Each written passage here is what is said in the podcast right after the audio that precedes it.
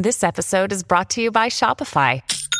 Forget the frustration of picking commerce platforms when you switch your business to Shopify, the global commerce platform that supercharges your selling wherever you sell. With Shopify, you'll harness the same intuitive features, trusted apps, and powerful analytics used by the world's leading brands. Sign up today for your $1 per month trial period at shopify.com slash tech, all lowercase. That's shopify.com slash tech.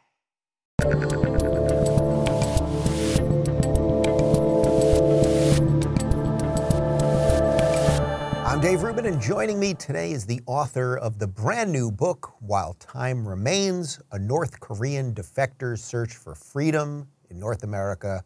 My friend Yeonmi Park, welcome back to the Rubin Report. Thank you for having me back. Yeonmi, last time I saw you was in Chicago, Illinois. You were living in mm-hmm. Chicago at the time, and you opened for me on the Don't Burn This Country book tour. We did a matinee show at the Chicago Improv, and uh, I didn't tell you you had to be funny, but you crushed it. You did like 10 minutes of freedom loving stand up comedy, and you crushed it, my friend. Oh, thank you. That was the most fun thing I've ever done in my life, so I'm very grateful. Did you ever think if you would have gone to your life, uh, you know, 15 years ago in North Korea, that you'd be doing a little stand up comedy in Chicago a couple of years later? I mean, this is a thing, like, this was beyond anything that I knew about the world. I did not even know what stand up comedy was. And for instance, I mean, I thought of Americans as, you know, cold blooded reptiles, monsters, right? Never knew in my life that I was going to be hanging out with Americans and, you know, make some jokes. Yeah, it was it was really just absolutely wonderful. One of the most memorable ones for me. So so I don't want to go into your whole story again, which you mm-hmm. have now not only did you write your first book about, but you've obviously told so many times over.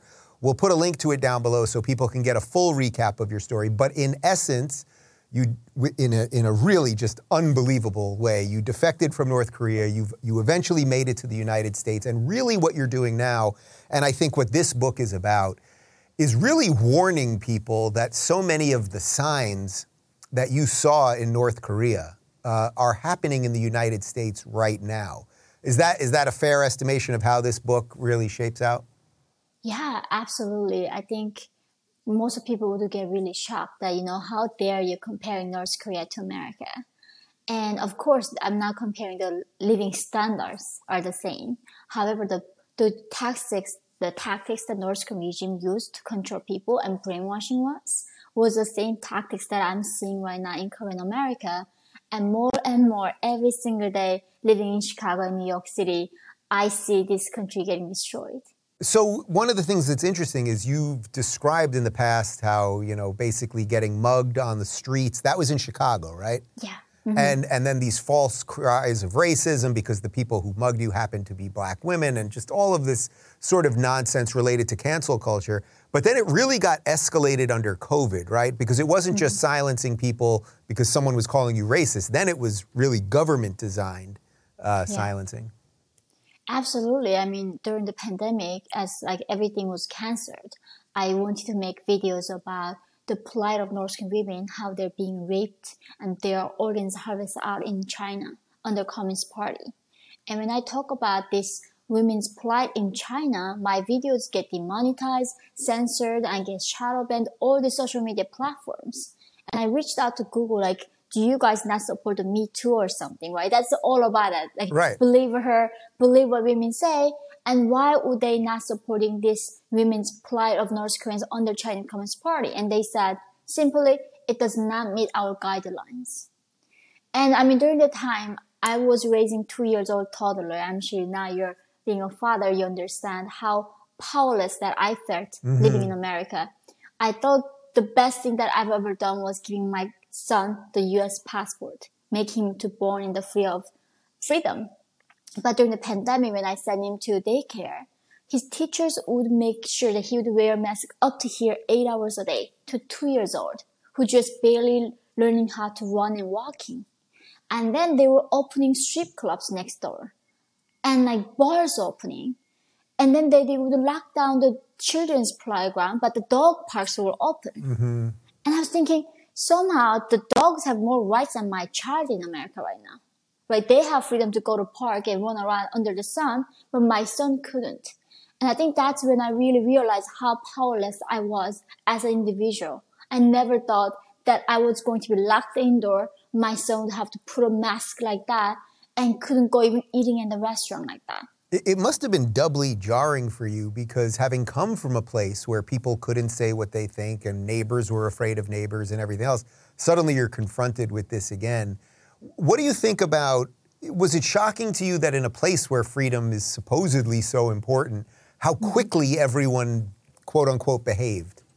Yeah, I think in the name of public health, how everybody just lost any common sense, any any mind of their own.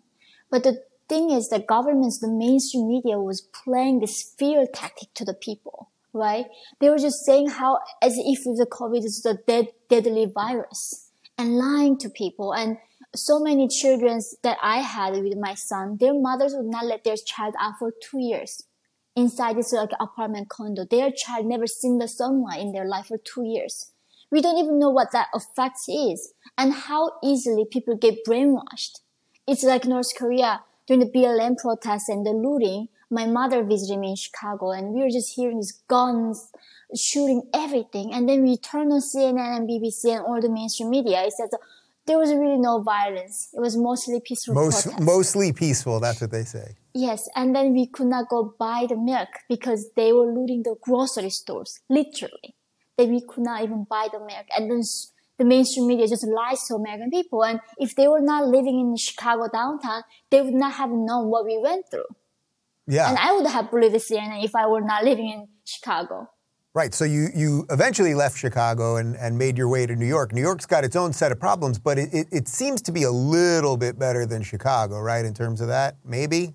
Yeah, a little bit better, but still, as an Asian woman, there's a huge hate Asian crime. Like, literally, whenever I take the subway, I know that I'm risking my own life taking the subway. And why is it so grimmer is that when I was escaping from North Korea and China, I had at least a place to escape to that was America. There was a free country there waiting for me. I am scared every day for my son because if America falls, I cannot imagine the world without America. Where would my son escape to for freedom? There's no place left. Is there a weird thing, sort of psychologically, for you where when you were escaping North Korea, we've talked about in the past, you, in some ways you didn't even know what you were escaping because you had lived in that cave, so to speak. So you didn't know mm-hmm. what was on the outside of that cave. Here, where you see the authoritarianism coming, you didn't expect it here. So I would imagine, in a weird way, it's it's almost worse seeing it here. It's a lot hopeless. You know, it's a because I now I see the map of the world, right? In North Korea, I did not see map of the world. I did not know what was possible. Now in the world, I see the internet, seeing all the human history and Korean world. I know what's possible. And America is the best chance we've ever got as a humanity. This is a humanity's hope. This is the best country in human entire history. And if people cannot be happy with America and refuse to defend this country and individual liberty, I mean, there's nothing in the world that is left to defend. I mean, the only thing that is left is evil dictatorships. So that's why I'm so heartbroken.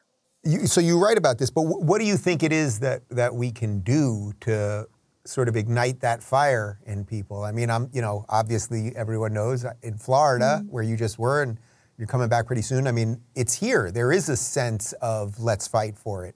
But we are losing a lot of the, the states at the moment. I think for the people to realizing that this is America's, our moment of cultural revolution is happening.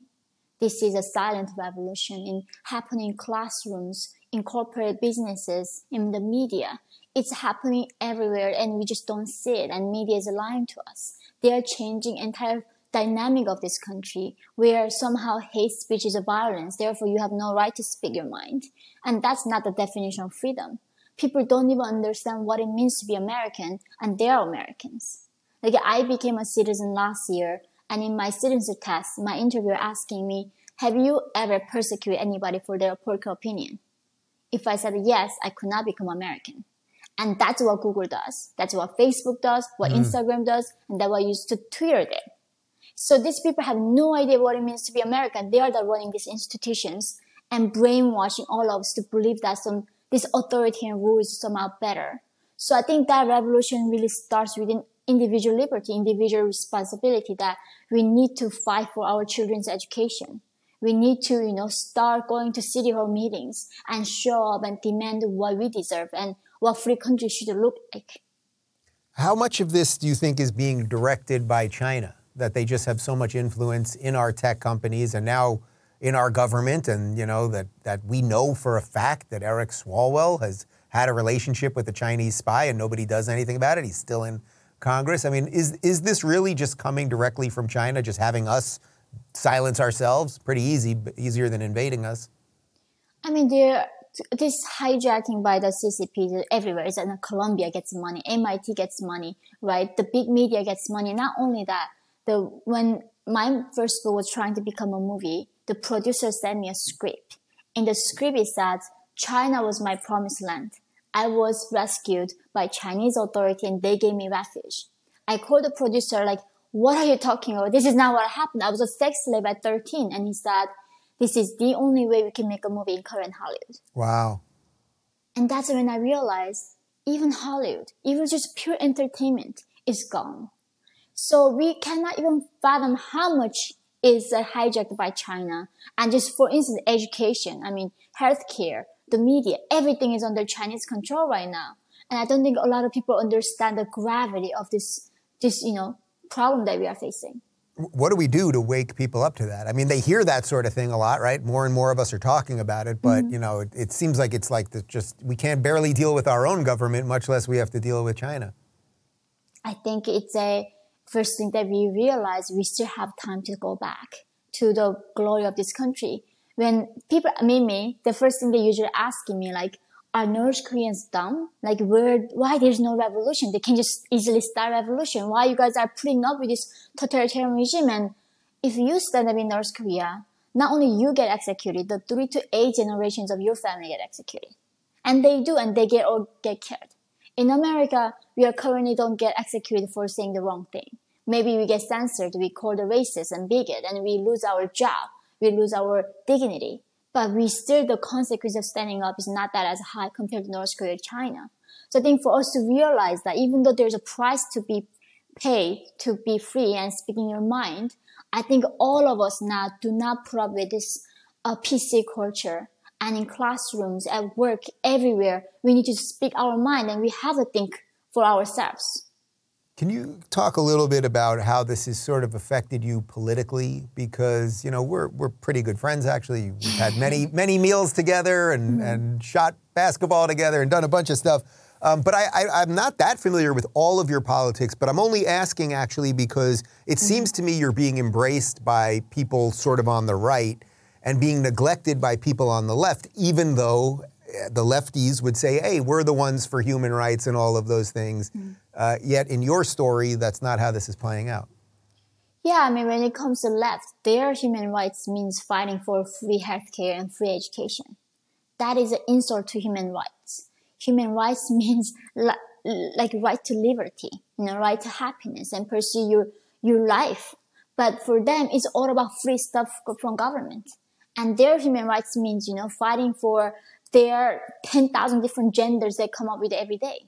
That's what they say is in the name of human rights, but they are fighting for those causes. And that's when I got disillusioned. These people don't even understand what human rights means.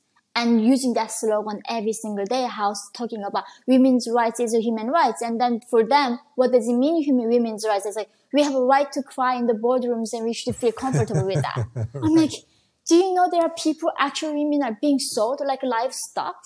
They don't understand what actual human rights means in the real world. And then the reason I became, they say I'm a conservative. I'm like, I was learning that from reading your book, the first book, Don't Burn This Book, right? Like what it means to be a classical liberal. That's who I am. Like, I, I mean, you're gay, right? Like, I, I'm friends with so many gay people too.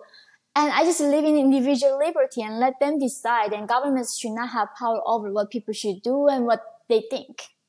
But being believing that somehow I'm a far right wing currently, and it seems that most people within a common sense coming to the right camp because they are the most tolerant camp currently.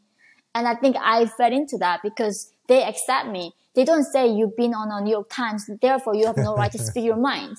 When I go to New York Times, they said that you've been on Fox, we cannot have you. And recently my book just got published with the same week with Greta Thunberg. I sold way more books than her, and her book is a New York Times best-selling list. And my book is not. It happened to be the first book, and it happened to Jordan Peterson, and we expected that, Yeah. right? You're you're in good company, my friend. For the record, it did happen to my second book. We should have been number two in terms of sales. They didn't even put us on. You know, I realized I mentioned I sort of half uh, threw away a comment that we played basketball together. I'm gonna have them. I'm gonna have my guys put the picture of Enes Kanter uh, picking you up and you getting your first alley oop was a pretty beautiful, a beautiful, Oh, yeah. a beautiful, beautiful moment. Um, but okay, so you're sort of outside of the machine because your story doesn't fit their narrative. Have you found any ways of making inroads with these people? That that seems to be the new thing. That if there's some way we can save some of them and show them, no, you should be about human rights before women's rights or whatever it might be. That that's the group of people we want to bring with us right now. Yeah, I think that's uh, that's the hope, right? There are so many people that we can still save, and they can still have some kind of logic in them that they can believe that this is this is not this is wrong. But in my book, I was writing about how I was invited by Jeff Bezos to go to this like private gathering of American greatest movers and shakers, and he flew me on the same private jet with Harvey Weinstein right before the Me Too. And then at the Har- I mean Jeff's event, he gave a speech, and everybody stood up and giving him a like standing ovation. And the woman who accused him in the Me Too, she was in the in the sitting too, and then calling him the man and the legend. Once the Me Too blows up, I called them like, "Did you guys know that he was actually harassing women?" Like, of course we all knew. knew. Like, did you not know?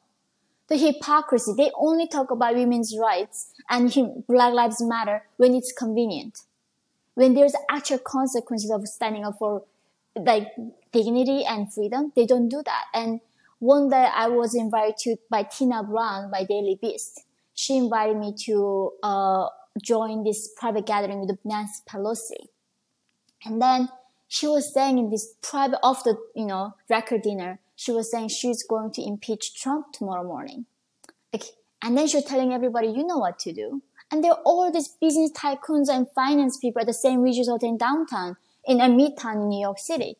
And that means you need to short the market because the market market's gonna go down, Yeah. right? If she is announcing that tomorrow morning. And back the time I was married to a trader, I texted him like, she's not like, you know, impeach Wow. Trump. Like, is this even legal? Is it not insider trading information? It's like, yeah, that's illegal. And that's when I understood that the corruption. These people are not saying, they are not misled. They know what they're doing. They're mm-hmm. using this ideology to control people and better like their, their position and gaining more power. And that's when I got really disillusioned of the hypocrisy of American elite. They don't care about anything else other than themselves. Do you think we're just kind of fat on our freedoms that you can, you know, wave the flag here, you can ring the bell, you can do a dance and try to get everybody to pay attention, as many of us do. But that Americans, we just, we've all got the iPhone, they've got the, you know, PlayStation 5 and whatever else is distracting them.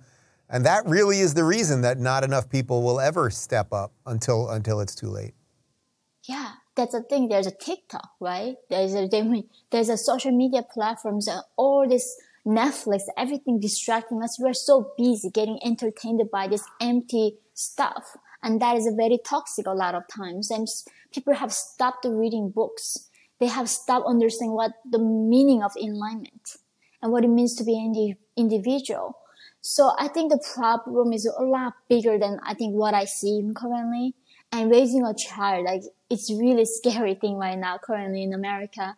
And I think that's why I sent my child not Catholic school and sending him to church. I think at some point it's beyond us. And one thing that I know, whenever there is a communist revolution, the first thing they do is going after religion. And that is very scary right now, how much religion is getting attacked in America. And that people have no, like, if you are somehow Christian, you are like being bullied, that you're stupid bigot. And in North Korea, I know they, they killed God and they be, they became God, right? And they became the most evil God. So, yeah, I mean, at the end of the day, I just do everything I can do in my power and just have to pray. Yeah, I want to back up to uh, what you said earlier about living in New York City as a as an Asian woman. Mm-hmm. Obviously, I don't want to play identity politics, but there really is a rash of violence against Asian people.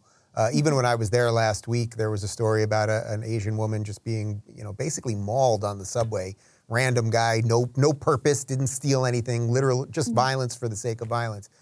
How how concerned are you, and do you feel like anyone in New York is going to do anything about it? So it happened to me several times. Just some guys come up and just hug me, and I'm just so like you know freaked out. Like I don't even know what to say. I don't even know what if they just stab me and shoot me, right? Like these people are not even. I don't think even they're in their same mind at this point. Everybody's on their fentanyl and drugs are everywhere.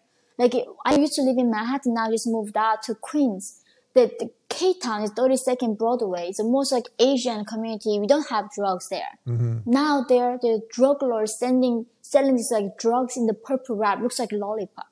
And my son thinks it's a lollipop. He asked me to buy him that. And that's a drug. And there's a cop standing there doing nothing about it, right? They're just standing there doing nothing. And I think this is why I'm just so curious why Americans are okay with the, their countries being ruined and somehow there's so much resentment to America in, in their mind, in their mind that America deserves to be get dismantled and destroyed. And maybe that's why they're not doing anything because if you're, if you love your country in any little possible way, you cannot be sitting there and your heart is not broke. Yeah, and then at the same time, they'll gladly take someone like you and throw you under the bus as you yeah. as you fight to give them the freedoms that they're, you know, in essence squandering. Uh, do you do you find that uh, some of the allies uh, should do more? I mean, what else what else should guys like me be doing, and the people that you are able to connect with and talk to? Wh- what should we be doing to to keep fighting? No, I'm I'm internally grateful. When I was getting shadow banned and censored everywhere, the locals gaming community, right? I mean, now the Twitter got freed, but I mean, you guys did that before, where like we had no place to go speak our minds, and it was so in a way so oppressive. Like in a country, you expected to have a freedom of choice and voices, and we didn't have that. So I think people like you being entrepreneurs and finding opportunities to give people freedom and make things better. I think that's very important. So thank you so much for the for the Locals. trying, trying. You know, I mean, thank you more importantly for everything you're doing. Um, what else is in the book that people may not know about either your story or what you're fighting for right now? Yeah, I think that's where people really didn't understand. You know, it's it's not like I came to America with a, with agenda. I didn't know what left or right meant. That's like you know, I didn't even know what Americans looked like. Yeah. So I come in here, I was in the arms of the like really liberal left, right? They Penguin giving me training, say don't ever talk about what you think about Second Amendment. Because somebody was asking me when I came to America, what do you think about people owning guns? And I was like, that's a fantastic thing because imagine if North Koreans had guns, I was not going to let them take my father like that. We are not going to let them kill our eight generations of family. Right? You die anyway, you're going to fight your death. There's no country can be ever be that enslaved when they have guns to defend their rights. And even Khmer in Cambodia, the, before the genocide, the first thing they did was taking all the guns from the people. So my desire for owning that gun is a, a lot deeper than just like some school shootings, right? It's, it's not about that. And people were like, just don't ever, ever say that in public. And they were like, what do you like to say? I like to read. Like, what do you like to read? It's like, I love to read the Bastiat's The Law, John Stuart Mill on Liberty.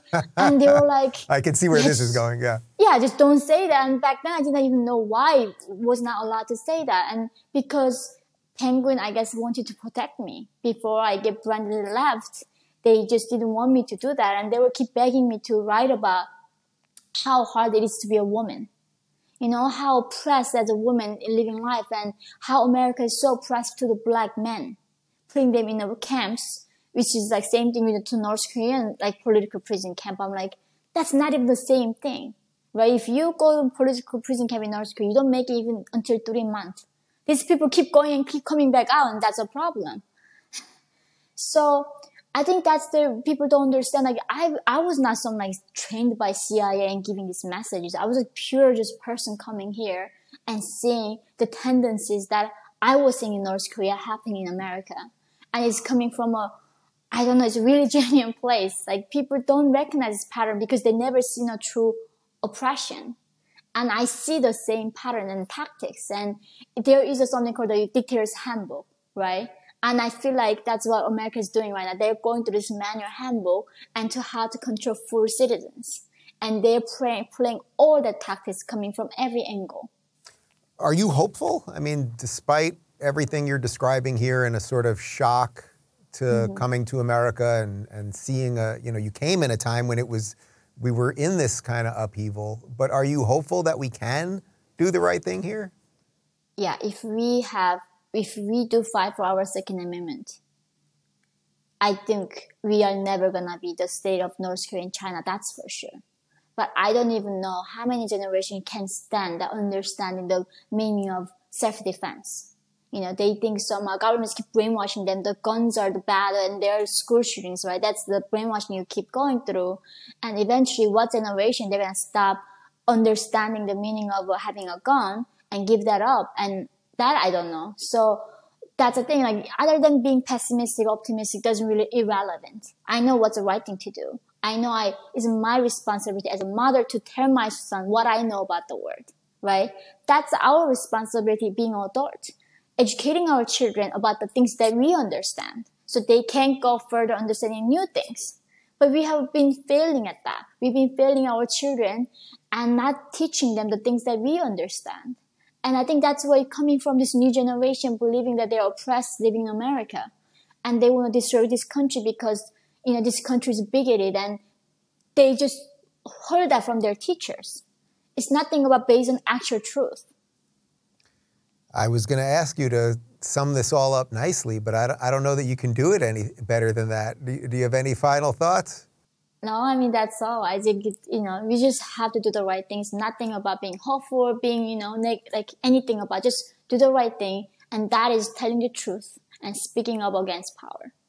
The book is While Time Remains, which is just a perfect title too, because there's urgency. There's urgency because before you know it, it's gone. Yeonmi, I look forward to seeing you in the free state of Florida sometime soon. Yes, see you soon.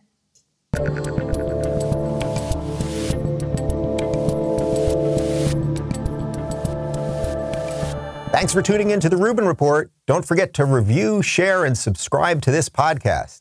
If you're looking for early and exclusive content, you can join me on Locals at rubinreport.locals.com.